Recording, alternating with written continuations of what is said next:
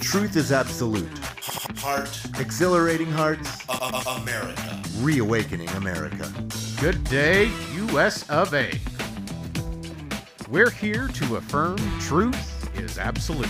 Tell stories that accelerate the heart and reawaken the good people of America. This is Comer and Way.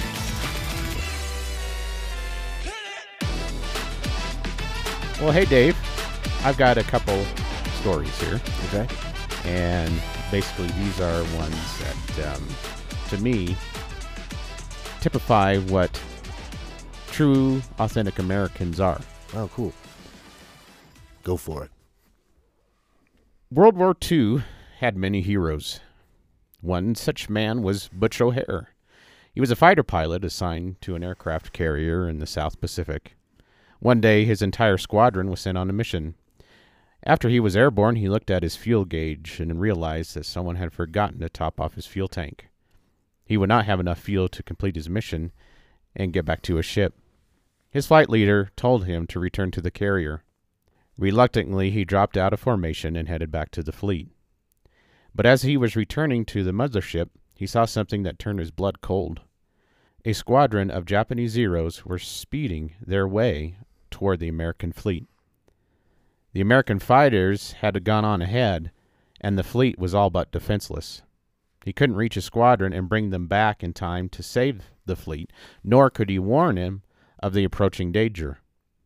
There was only one thing he could do. He must somehow divert them from the fleet. Laying aside all thoughts of his own safety, he dove into the formation of the Japanese planes. Wing-mounted 50 calibers blazed as he charged in, attacking one surprised enemy plane and then another. Butch weaved in and out of the now broken formation and fired at as many planes as possible until finally all his ammunition was spent. Undaunted, he continued the assault. He dove at the Zeros, trying to at least clip off a wing or a tail in hopes of damaging as many planes as possible, rendering them unfit to fly. He was desperate to do anything he could to keep them from reaching the American ships. Finally, the exasperated Japanese squadron took off in another direction. Deeply relieved, Butch O'Hare and his tattered fighter limped back to the carrier. Upon his arrival, he reported in and related the events surrounding his return. The film from the camera mounted on his plane told the entire tale. It showed the extent of Butch's daring attempt to protect his fleet. He was recognized as a hero and given one of the nation's highest military honors. And today, O'Hare Airport in Chicago is named in tribute to the courage of this great man. Wow. That's pretty cool. That's brave. Just be like, well, I'm going to give myself. Yes. That is a hero. Here's story number 2, Dave. All right, go for it. Some years earlier, there was a man in Chicago called Easy Eddie. At that time, Al Capone virtually owned the city. Capone wasn't famous for anything heroic. His exploits were anything but praiseworthy. He was, however, notorious for enmeshing the city Chicago in everything from bootlegged booze, prostitution, and to murder. Easy Eddie was Capone's lawyer, and for a good reason. He was that good. In fact, his skill at legal maneuvering kept Big Al out of jail for a very long time. To show his appreciation, Capone paid him very well. Not only was the money big, but Eddie got special dividends. For instance, he and his family occupied a fenced-in mansion with live-in help and all the conveniences of the day. The estate was so large that it filled an entire Chicago city block. Wow. Eddie lived the high life of the Chicago mob and gave little consideration to the atrocity that went on around him. But Eddie had one soft spot. He had a son that he loved dearly. Eddie saw to it that his young son had the best of everything from clothes, cars, and education. Nothing was held and price was no object. And, despite his involvement with organized crime, Eddie even tried to teach him right from wrong. Eddie tried to teach his son to rise above his own sordid life. He wanted him to be a better man than he was. Yet, with all his wealth and influence, there were two things that Eddie couldn't give his son. Two things that Eddie sacrificed to the Capone mob that he could not pass on to his beloved son. And that was a good name and a good example. One day, Easy Eddie reached a difficult decision. Offering his son a good name was far more important than all the riches he could lavish upon him.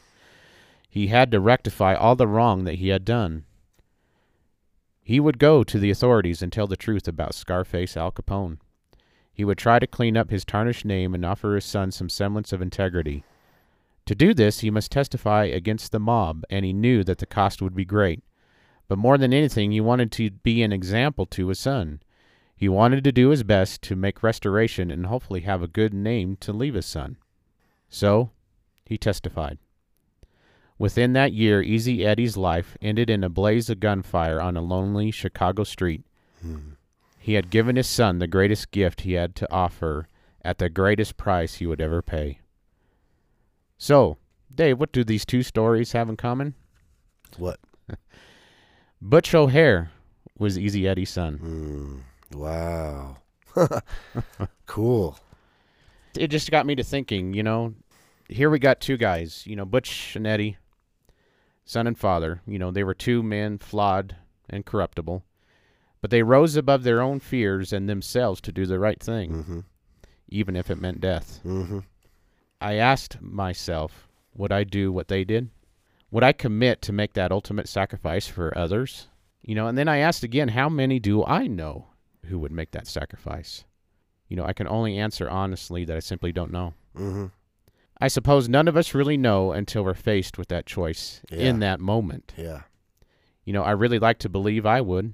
I like to believe that there are true, authentic Americans who still make up our friends, our families, and our neighbors. I still would like to believe that even when push came to shove, there would be a countless multitude who'd shove back. I want to believe that there remains enough good within us all that when evil tries to finish us off, a righteous anger would call us to stand, make ourselves heard, and lay down our own lives if that's what it took. I need to believe that there's enough of us who would stand with the God who laid down his own life and gave us everything he had. Authentic Americans. Very authentic. Dave, who are they? I mean, they're people who love God first, their families and their fellow man. They're people who willingly sacrifice themselves for others in other lands to give them a shot at taking freedom for themselves.